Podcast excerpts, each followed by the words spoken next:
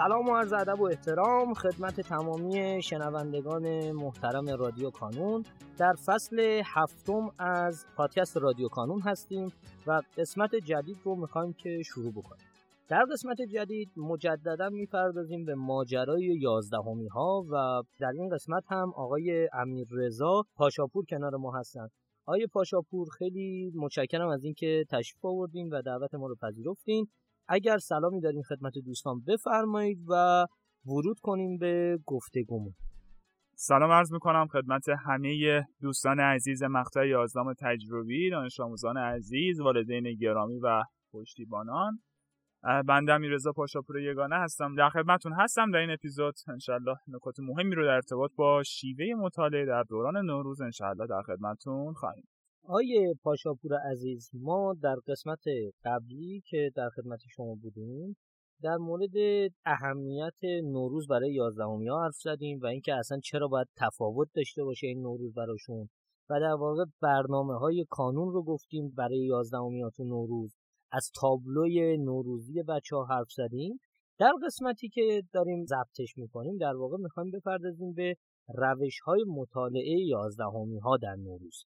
یه جورایی می‌خوایم به بچه های یازدهمی مخصوصا بچه های تجربی بگیم شما اگر چه کاری بکنید بهتره؟ خیلی ساده شو بخوام بگم. و چه کاری نکنید بهتره.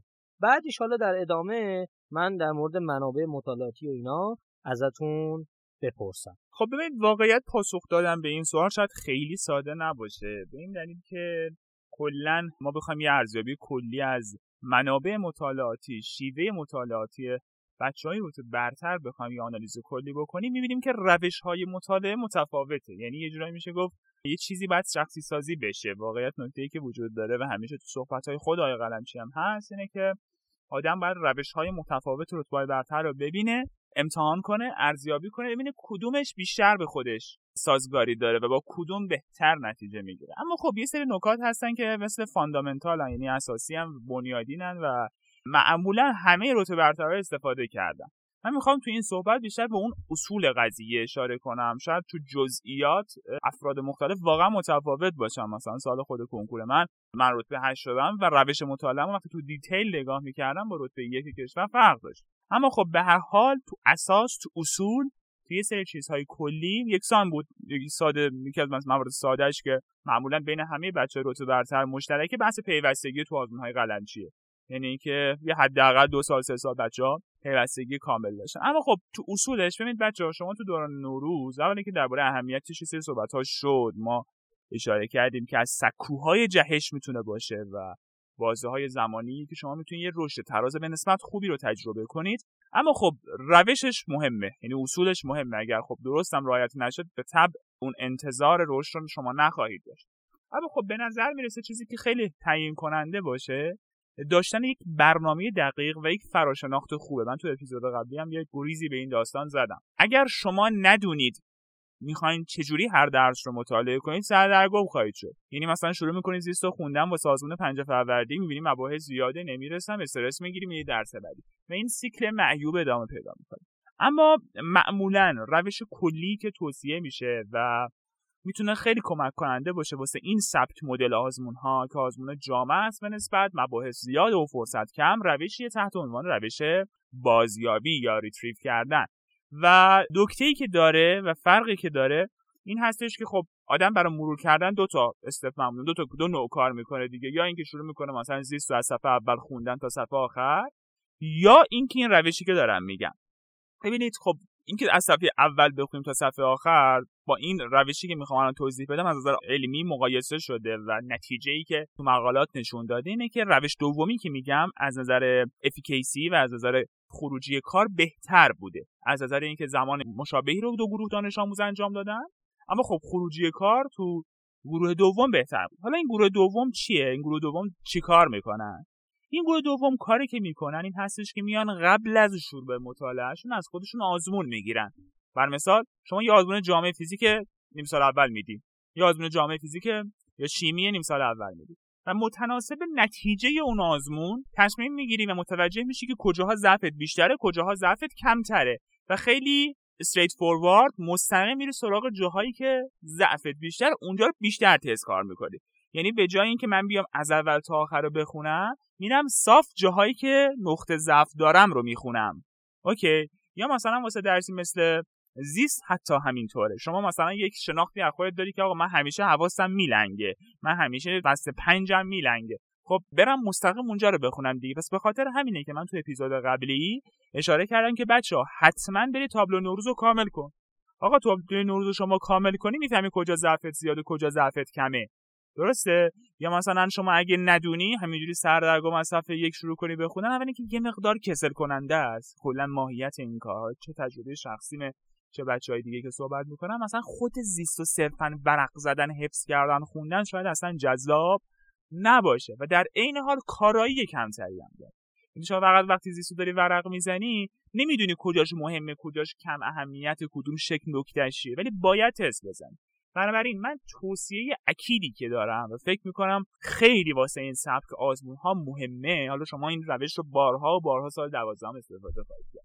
اینی که از خودم آزمون بگیرم شناخت نقاط ضعف و قوت و به شکل استیت فوروارد مستقیم صاف برم جایی که نقطه ضعف دارم. اون جایی هم که قوی هم خوب آزمون می‌زنم و مرور می‌کنم.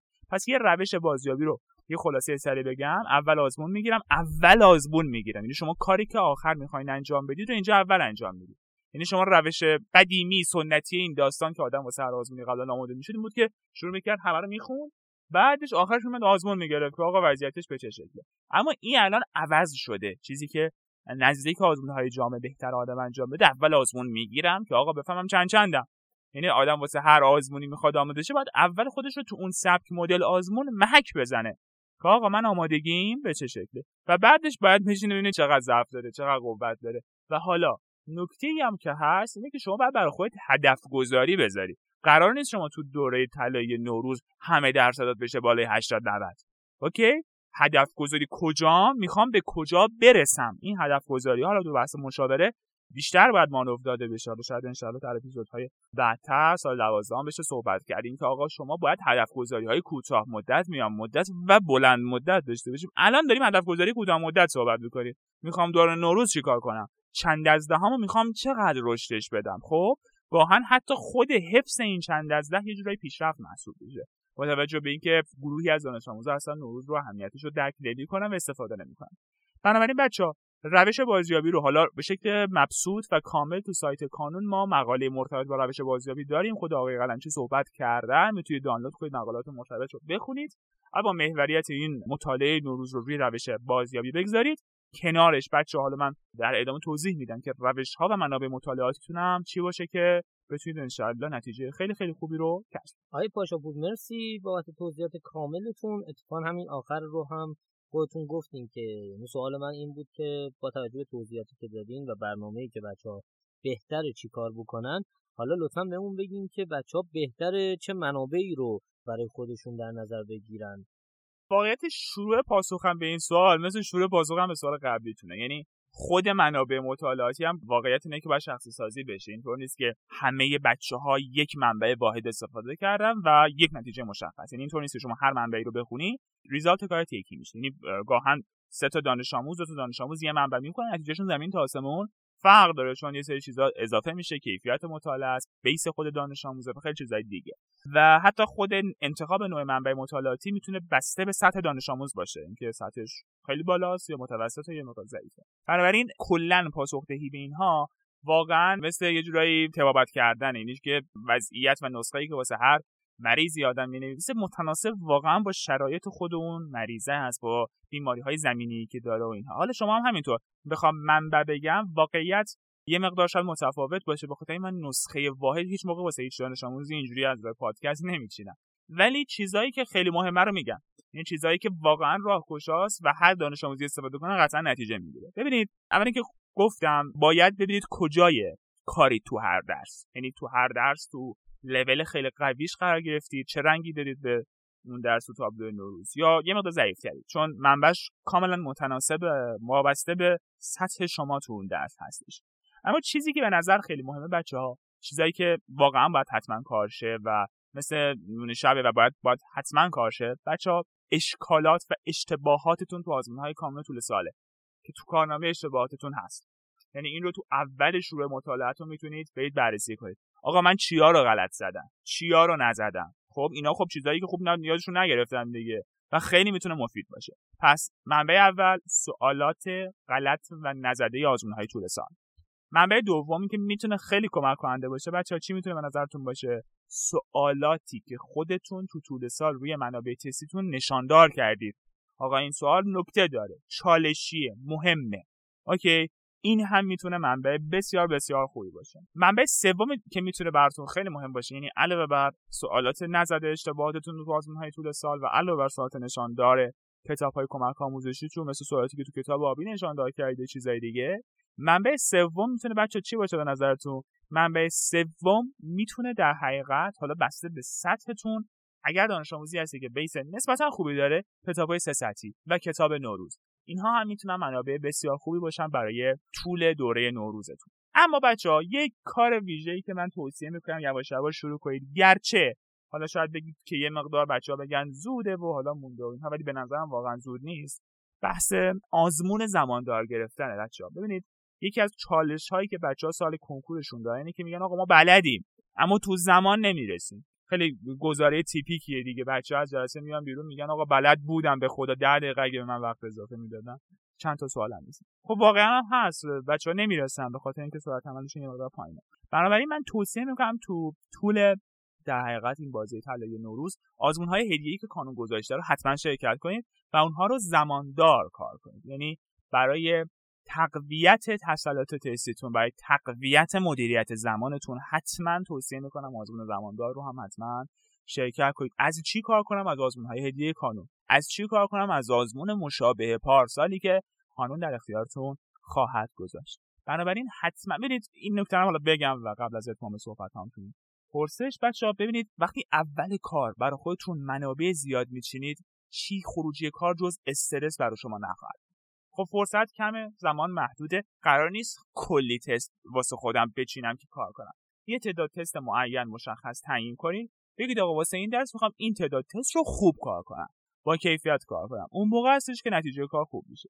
این قرار نیست که بگید آقا من 10 تا کتاب تستی می‌خوام. وقتی هدفتون خیلی بزرگه. واقعا هدف بزرگ هم واقعا نشان دادن نرسیدن یه جورایی و حتما توصیه می‌کنم واسه این بازی زمانی کوتاه هدف گذاری کوتاه مدت رو خوب داشته باشید تعدد منابع گاهن آدمو سردرگم می‌کنه. اصول اساسی رو گفتم سوالات غلط نزده آزمونای طول سالتون هست سوالات نشاندار کتاب آبیتون هست. کتاب سه می‌تونه منبع فوق العاده ای باشه اگه تا الان کار نکردید واسه این دوران. کتاب نوروز و آزمون های هدیه‌ای که کانون در اختیارتون قرار آقای پاشاپور خیلی متشکرم از شما و سپاس بابت اینکه در این اپیزود هم کنار ما بودین و بچه های تجربی یازدهم. خیلی سپاسگزارم از شما عزیزان بابت اینکه صدای ما رو شنیدین و امیدوارم اگر سوالی داشتید حتما برای ما کامنت کنید و پادکست رادیو کانون رو هم به دوستانتون معرفی کنید. در پایان امیدوارم مسیری که آغاز کرده ایم بتونه نقشی هرچند کوچک در موفقیت دانش آموزان عزیزمون داشته باشه و همچنین تشکر می‌کنم از تمامی کسانی که ما رو در تولید هرچه بهتر این پادکست یاری می‌کنن. تا شماره بعدی رادیو کانون خدا نگهدارتون.